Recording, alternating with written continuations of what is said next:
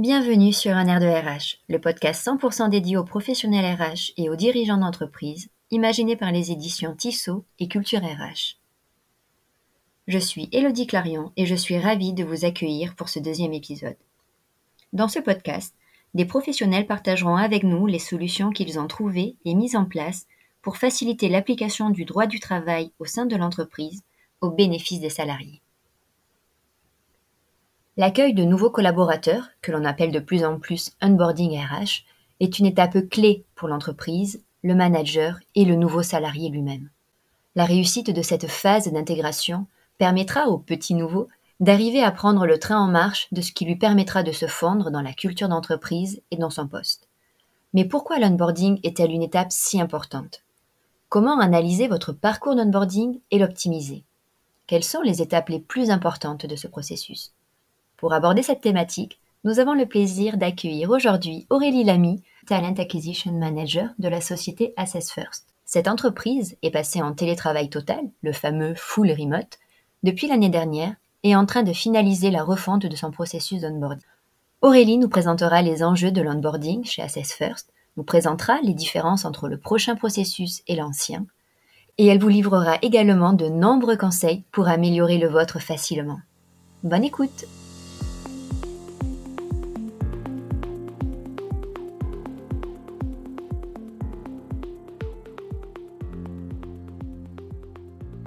Bonjour Aurélie et bienvenue sur un air de RH. Bonjour, merci. Alors avant de commencer l'épisode, je vais te demander de te présenter s'il te plaît. Bien sûr. Alors moi c'est Aurélie Lamy Ducasse. Euh, je travaille depuis à peu près deux ans chez Assess First. C'est une entreprise d'assessment de la personnalité, des motivations et des aptitudes et euh, je suis là-bas en tant que responsable du recrutement. Super. Aujourd'hui on va parler ensemble du onboarding. Concrètement c'est quoi? L'onboarding, c'est tout simplement un parcours d'intégration nouveau salarié.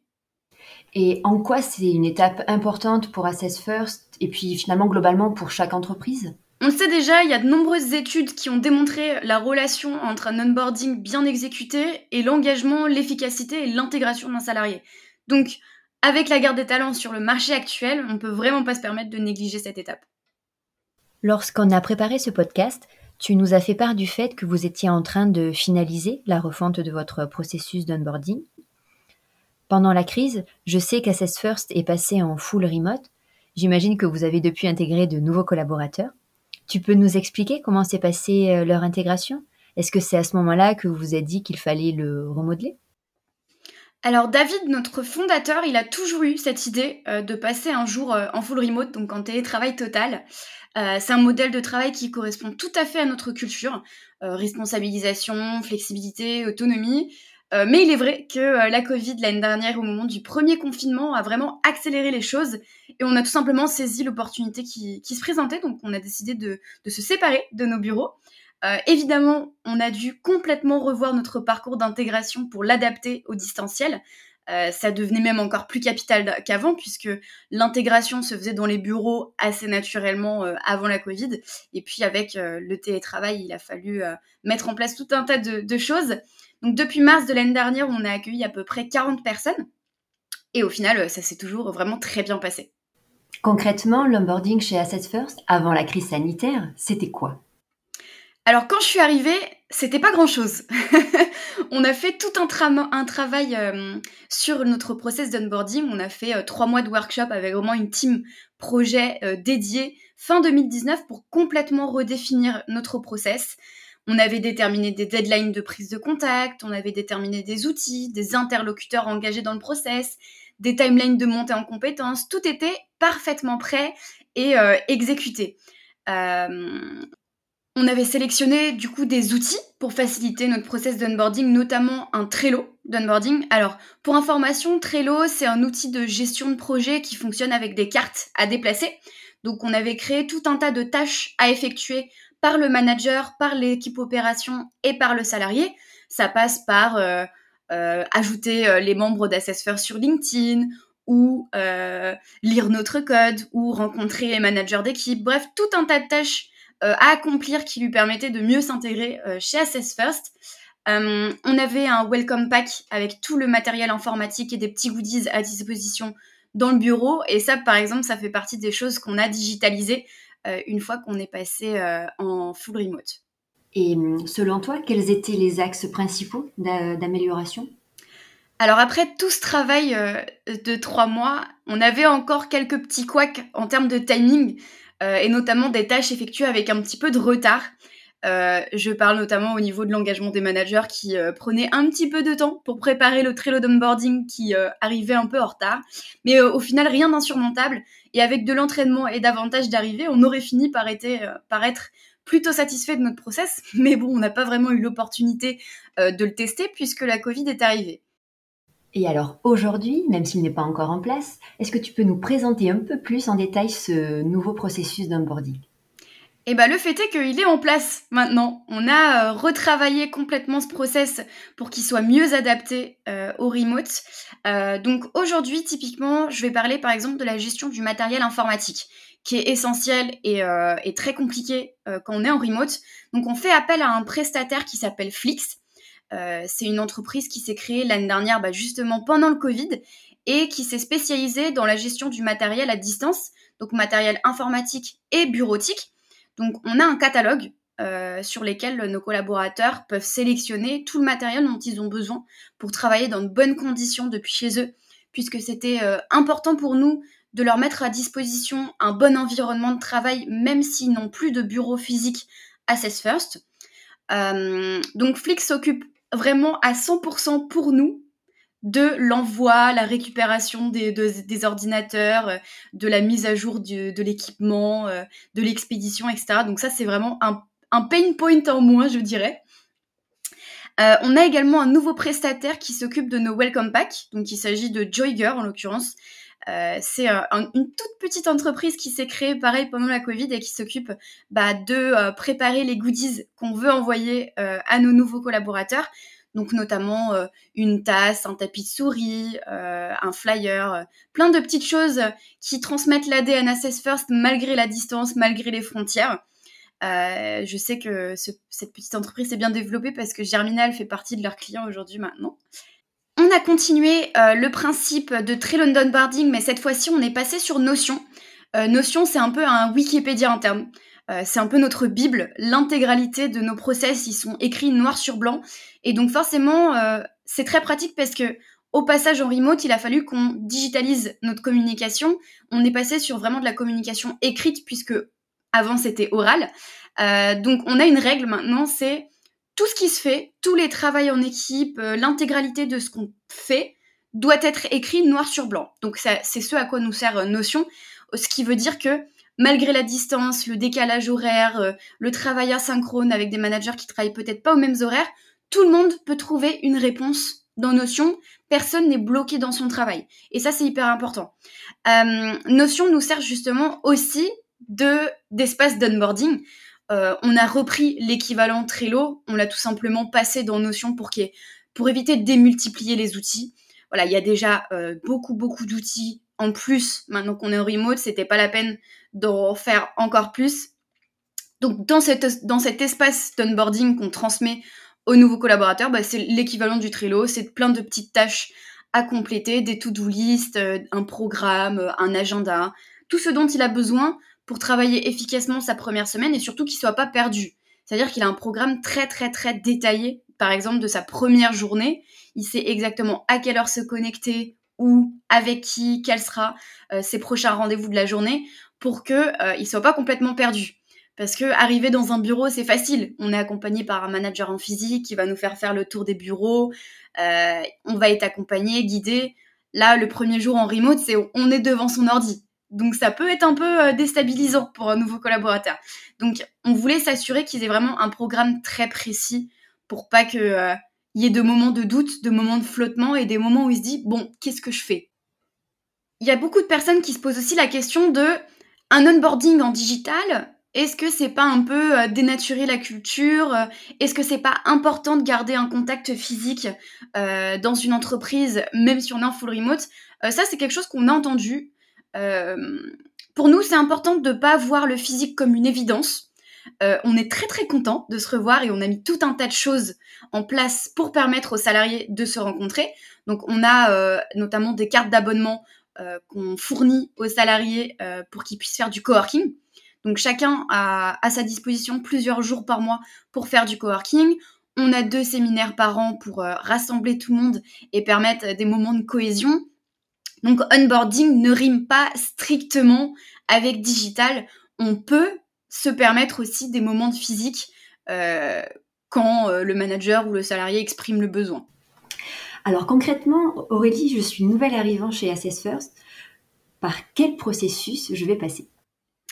Alors, une fois l'offre d'embauche signée, euh, on invite tout de suite le manager direct à envoyer un message au nouveau pour euh, bah, lui fêter euh, son arrivée, pour célébrer cette réussite et son futur début chez nous. à ce moment-là, moi, c'est le moment où je récupère toutes les informations comme l'adresse qui va me permettre de commander son ordinateur sur Flix, qui fonctionne sous forme de dashboard, comme Joyger d'ailleurs. je vais envoyer le matériel de informatique et le welcome pack qui recevra à son premier jour chez nous, et pas avant. Si la période de préavis, par exemple, si la personne était en poste, est longue, là, on essaiera d'entretenir euh, le lien euh, pendant cette longue période au travers d'échanges, de petits messages pour lui dire qu'on a hâte qu'il arrive.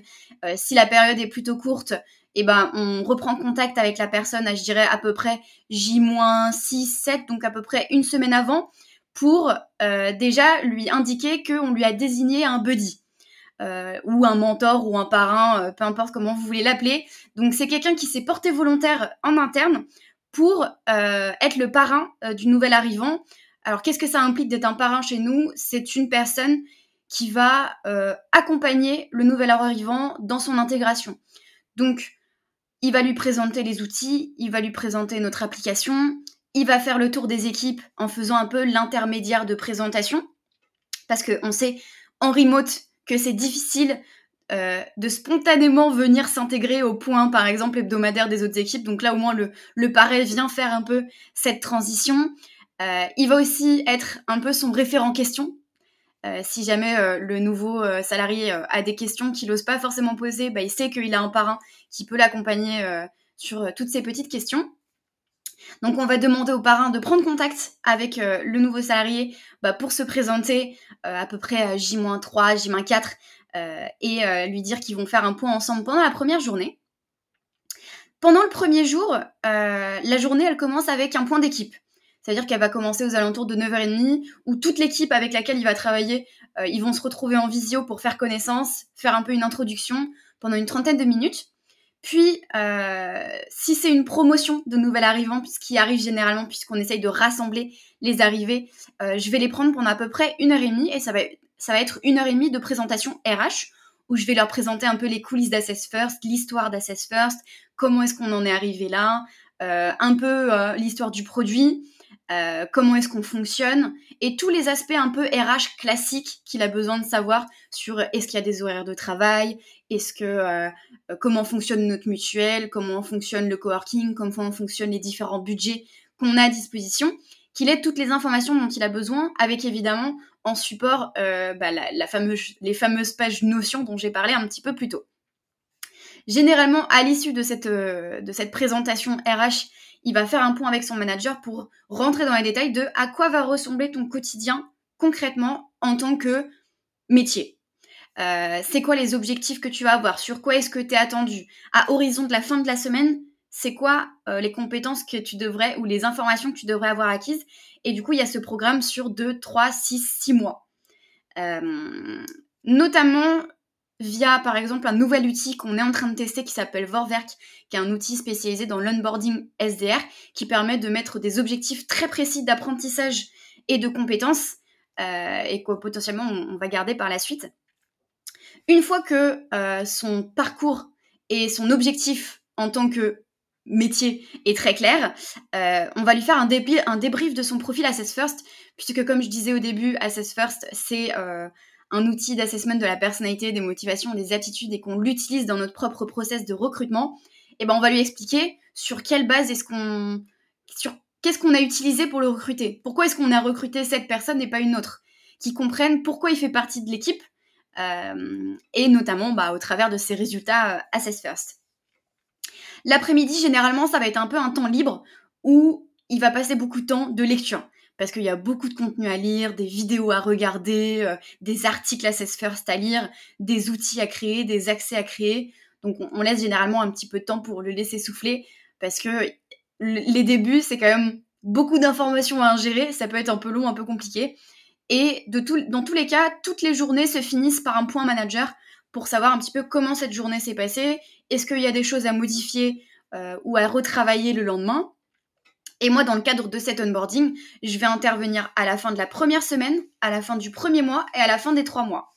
Le point que je fais avec ce nouveau salarié, il me sert plutôt à évaluer l'intégration. Je je passe pas forcément de temps sur euh, comment ça se passe au niveau métier pur. Euh, je voilà, je suis pas à même de définir s'il est dans ses objectifs. C'est vraiment le rôle du manager. Moi, j'ai plus un rôle euh, un rôle intégration. Comment est-ce qu'il se sent dans son métier forcément Est-ce que c'est quelque chose qui lui plaît? Comment il se sent dans son équipe? Est-ce qu'il a été bien intégré? Comment est-ce qu'il se sent avec son manager? Est-ce qu'il se sent à l'aise avec? Et surtout, le nouveau salarié, c'est la meilleure personne pour nous faire du feedback sur l'onboarding process qu'il a eu. Est-ce qu'il y a des choses à améliorer? Est-ce qu'il y a des choses qu'on aurait dû faire différemment?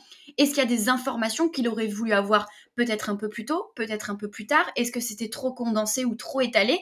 C'est euh, notre meilleure source de feedback pour améliorer notre process, donc c'est important qu'on le suive bien.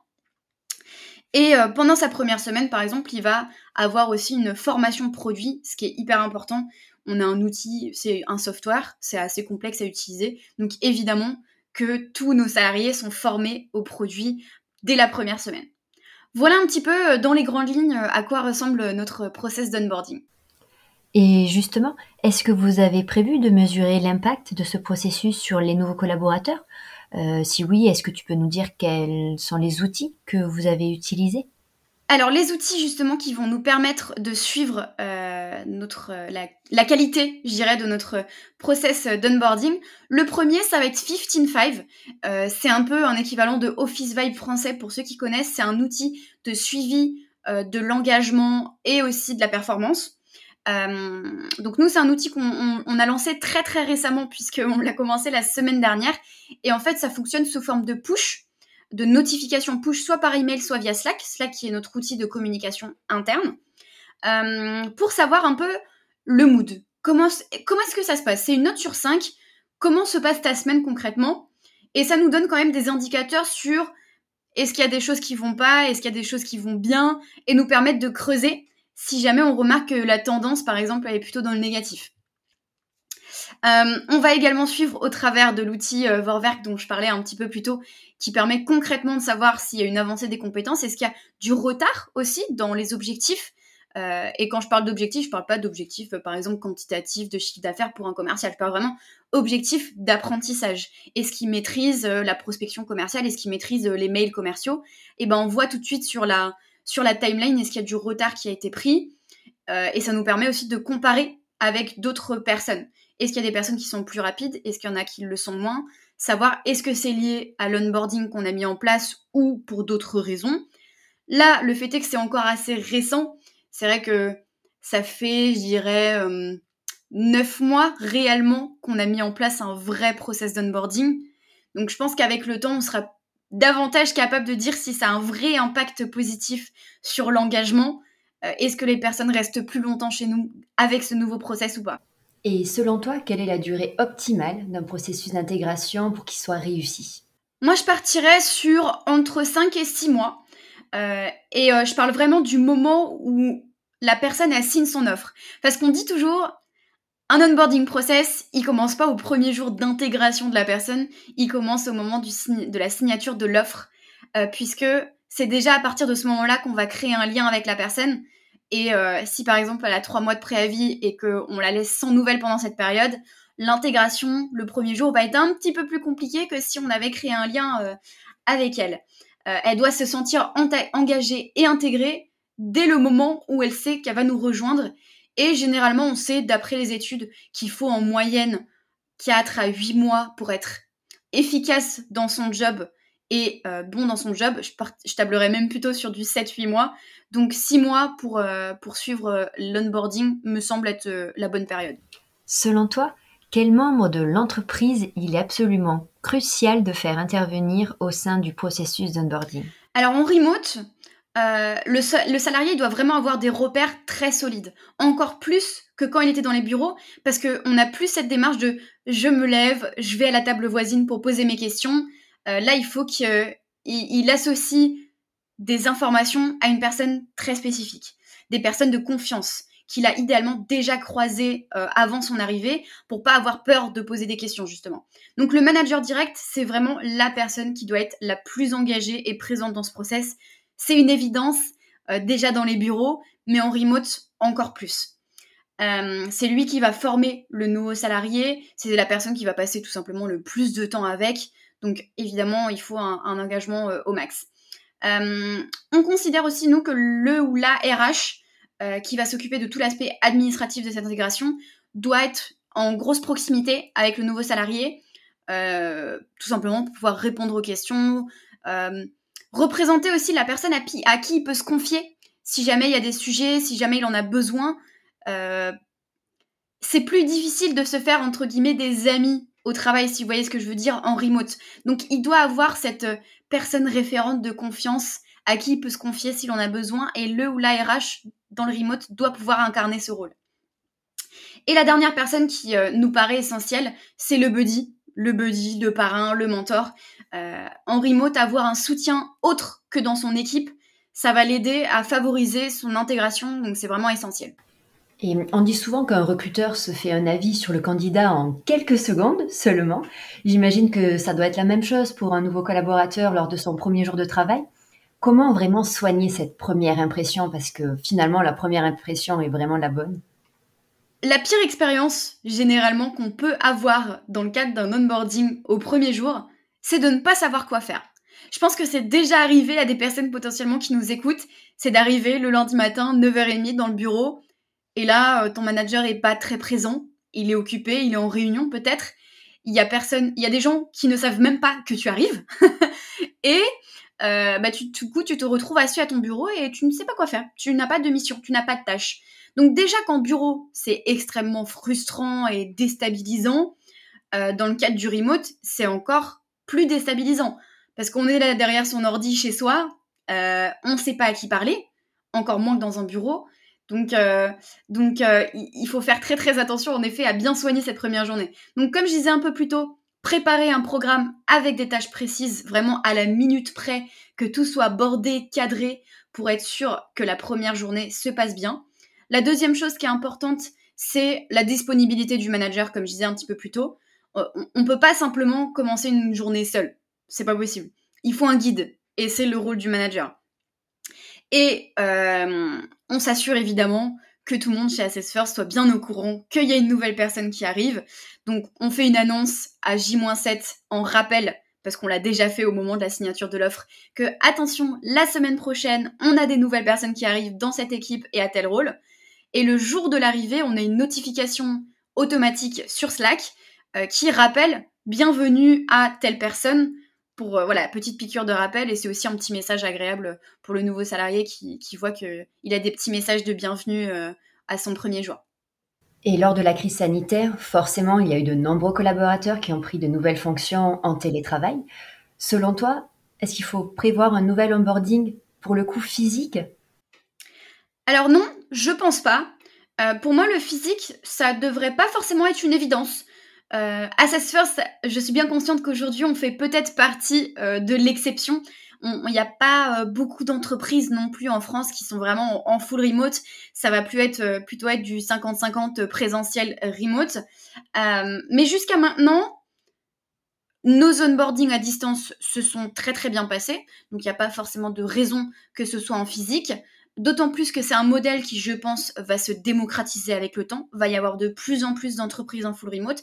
Donc, il faut qu'on commence aussi à s'habituer à créer du lien autrement que par le physique. Euh, d'autant plus que, ça, fonctionne. Pour nous, ça se, ça se passe très très bien.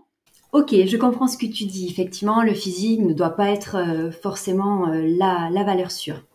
Mais je suis une PME, environ une moyenne d'âge de 48 ans. On ne peut pas forcément avoir ce même processus d'onboarding. Du coup, qu'est-ce que tu me conseillerais? Alors, je pense qu'il faut pas se tromper, c'est pas une question d'âge. Je pense que c'est plus une question de culture. Ce que je veux dire par là, c'est que on a des personnes aujourd'hui de 50 ans qui sont super épanouies euh, en remote et qui n'ont pas forcément euh, l'intention et l'envie de retourner au bureau. C'est une question de culture. À First, on a une culture de la responsabilisation, une culture digitale, ce qui n'est pas le cas d'autres entreprises. Et euh, je mets un petit peu d'eau dans mon vin.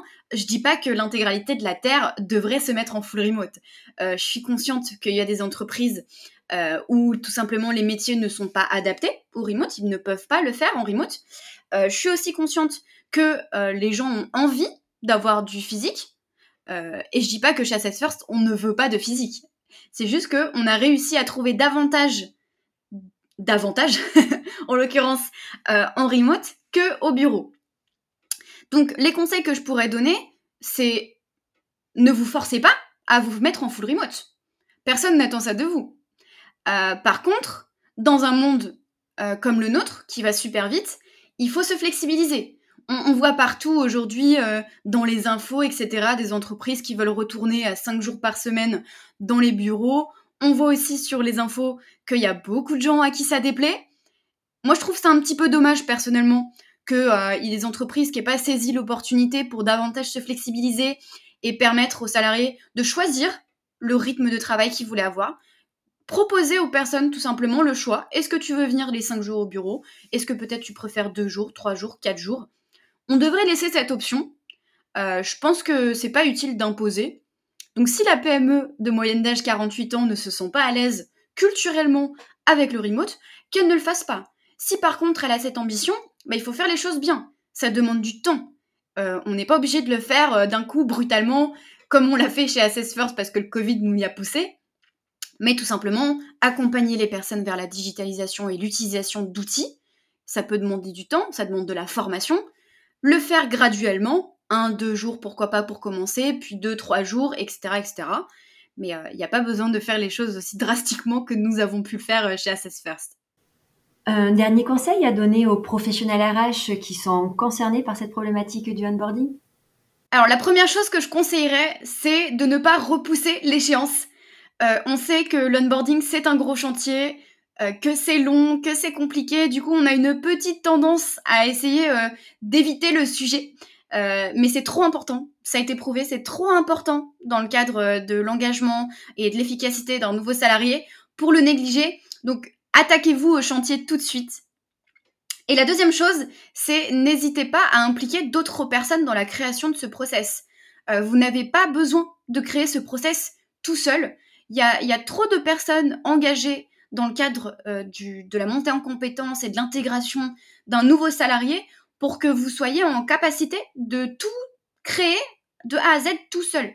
Euh, l'idéal, c'est d'impliquer des personnes de différentes équipes à différents rôles, et notamment les managers.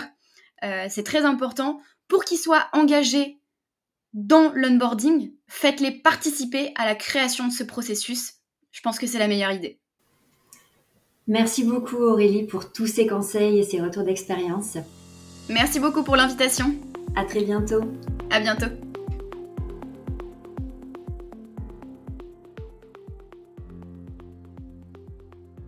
C'est déjà la fin de ce deuxième épisode.